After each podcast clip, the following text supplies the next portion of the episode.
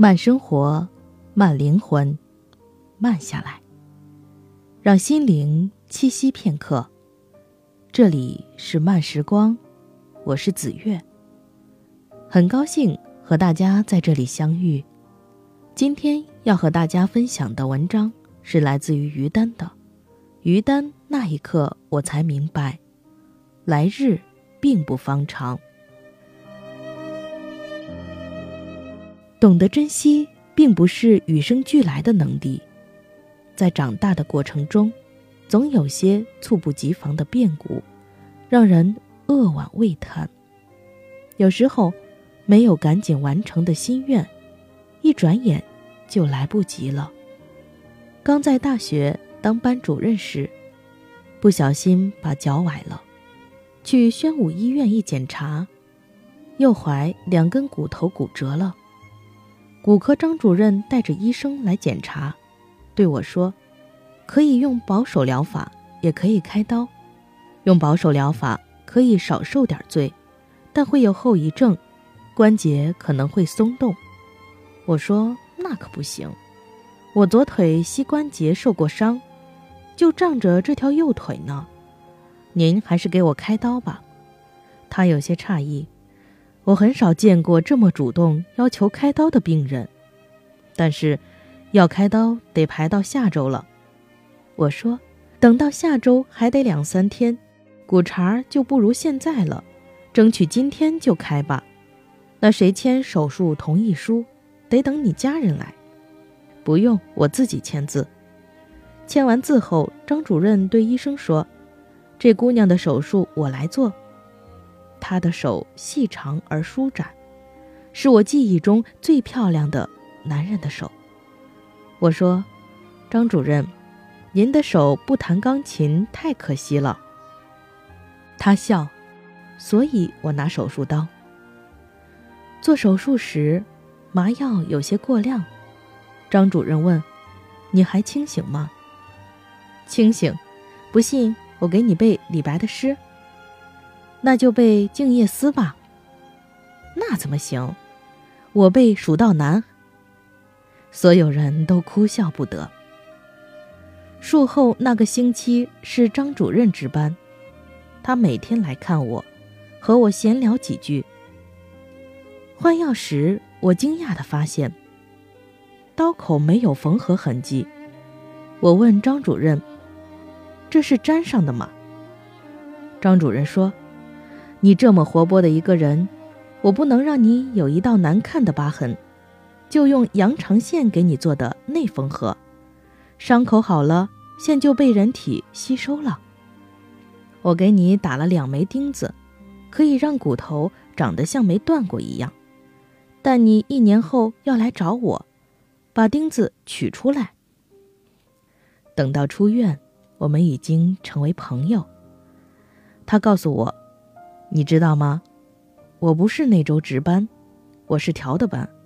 那一周，表面上你是我的病人，其实跟你聊天时，你是我的医生。你的乐观的气场也是可以治病的。忙忙碌碌间，三年过去了，他一直提醒我，得赶紧把钉子取出来。有一次他去我家聊天，下次。我给你带一棵巴西木，屋里不能没有植物。我送他走后，忽然他又推开门，探身进来，说了一句：“你这次回来，我就给你取钉子，不然来不及了。”可那段时间我一直在出差，我还寻思，有什么来不及的？钉子又不会长锈。当时我父亲在宣武医院住院，四天后。我从南京回来，去医院看爸爸。我和爱人骑着自行车，很远就看见医院门口全是人，根本进不去。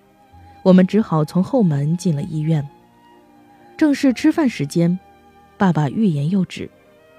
我跟你说件事。妈妈马上打岔：“你赶紧吃饭，孩子刚回来。”后来爸爸又想停下来说话，妈妈说。你让孩子歇口气。再后来，爸爸没加铺垫，说：“张主任殉职了。我懵了，您说什么？爸爸说，医院门口都是送他的人。我震惊，继而想起他留给我的最后的话：“你这次回来，我就给你取钉子，不然来不及了。”出了医院，夕阳西下，不远处国华商场门口熙熙攘攘，在交错的车流中，我推着车站在马路中间，痛哭失声。车水马龙都在暮色里模糊不清。那一刻，我明白了一个道理：来日方长，并不长。我一直记得他的手。钢琴家一样的手，这双手给我做了不留疤痕的缝合。因为他，我家里一直养着巴西木。就在张主任去世的那四天里，我出差去了南京，在那里我得知了另一个人去世的消息。一九九三年，我写过一篇报告文学《中国公交优思路》。为此走访了十几个城市，考察公交系统。南京当时是全国公交系统的一个典范，所以我去的第一站是南京。那是夏天，南京像火炉一样炙热。我找到南京公交总公司，书记是一名复员军人，非常豪爽。晚饭一上桌就拉着我喝酒，两杯下去，我晕乎乎的。总经理耿耿进来了。儒雅的耿总和我握手，我叫耿耿。我趁着酒劲儿开了句玩笑：“耿耿于怀的耿耿吗？”他说：“不，忠心耿耿的耿耿。”耿总坐下来，拦住了给我敬酒的人们，静静地和我聊天。他说：“明天我陪你去坐公交车。现在南京市民出门去任何地方。”倒两趟车都能到达，而且等车不超过五分钟。第二天，我和耿总在新街口开始坐公交车。熙熙攘攘的人群里，他说起自己和父亲最喜欢的陶渊明。那一刻，周围似乎安静清凉了许多。我们也去过一些很安静的地方。我问耿总：“朝打空城寂寞回的。”那段石头城在哪里？开着一辆黑色桑塔纳的耿总，就带着我到处寻找，最后找到了那一段石头墙，比千年之前更寂寞。耿总还带我去了好些有名的和无名的古迹，每走过一座门或者一座楼，他都念叨着历史文学的典故。那一个盛夏，六朝金粉的古都。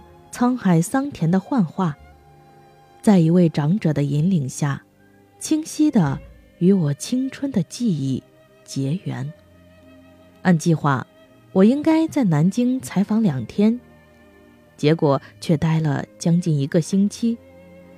我向耿总道别，必须走了，要不然采访行程全耽误了。耿总说，还有最后一个地方要带你去。南唐二主陵很近。我从为赋新词强说愁的少女时代，就爱抄李后主的词，但实在没时间，只好与耿总相约，下次直接去看南唐二主陵。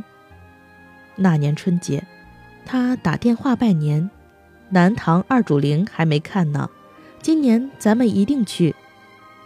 张主任去世的那几天。我出差去南京，一到宾馆，就往公交公司总机打电话找耿总。总机姑娘说：“耿总不在了。”耿总去哪儿了？他接得很快。耿总去世了。我呆住了，怎么会？春节他还跟我通过电话呢。对方说，他刚刚走了一个星期，肺癌。直到现在，我都没去过南唐二主陵。很多时候，我们都以为来日方长，就如同嵇康在死前感慨：“袁孝尼一直想学习广陵散，我以为来日方长，一直执念不肯教他。而今我这一走，广陵散从此绝矣。”生命来来往往，我们以为很牢靠的事情，在无常中可能一瞬间就永远消逝了。有些心愿一旦错过，可能就万劫不复，永不再来。什么才是真正的拥有？一念记起，拼尽心力，当下完成，那一刻才算是真正实在的拥有。人这一生总是在等。等将来，等不忙，等下次，等有时间，等有条件，等有钱了。可是后来，等来等去，等没了缘分，等没了青春，等到最后，等没了健康，等没了机会，等没了选择，等来了遗憾，等来了后悔。别再等来日方长，因为朋友不会停留。趁着大家都在。想聚就聚，不要等你再想起约他们一起聚会时，却发现有些人再也不能赴约了。别再等来日方长，因为时间不会等你。趁着时光正好，想旅游就去，不要等你想去了，才发现自己已经颤颤巍巍走不动了。来日方长，只是一种美好的愿望。世事无常，趁还能动，去看远方的风景，见想见的人吧。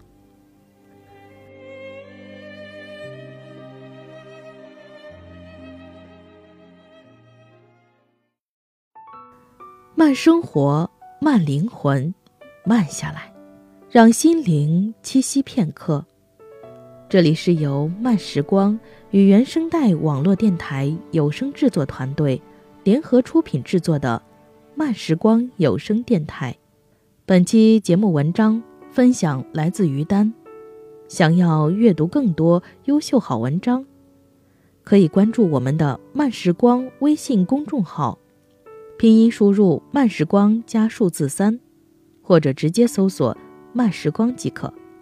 漫友根据地可以添 QQ 号二四九六六五七零零。想要收听我的更多精彩节目，你可以关注睡前晚安书友会。这里是慢时光，我是主播子月，我们下次见。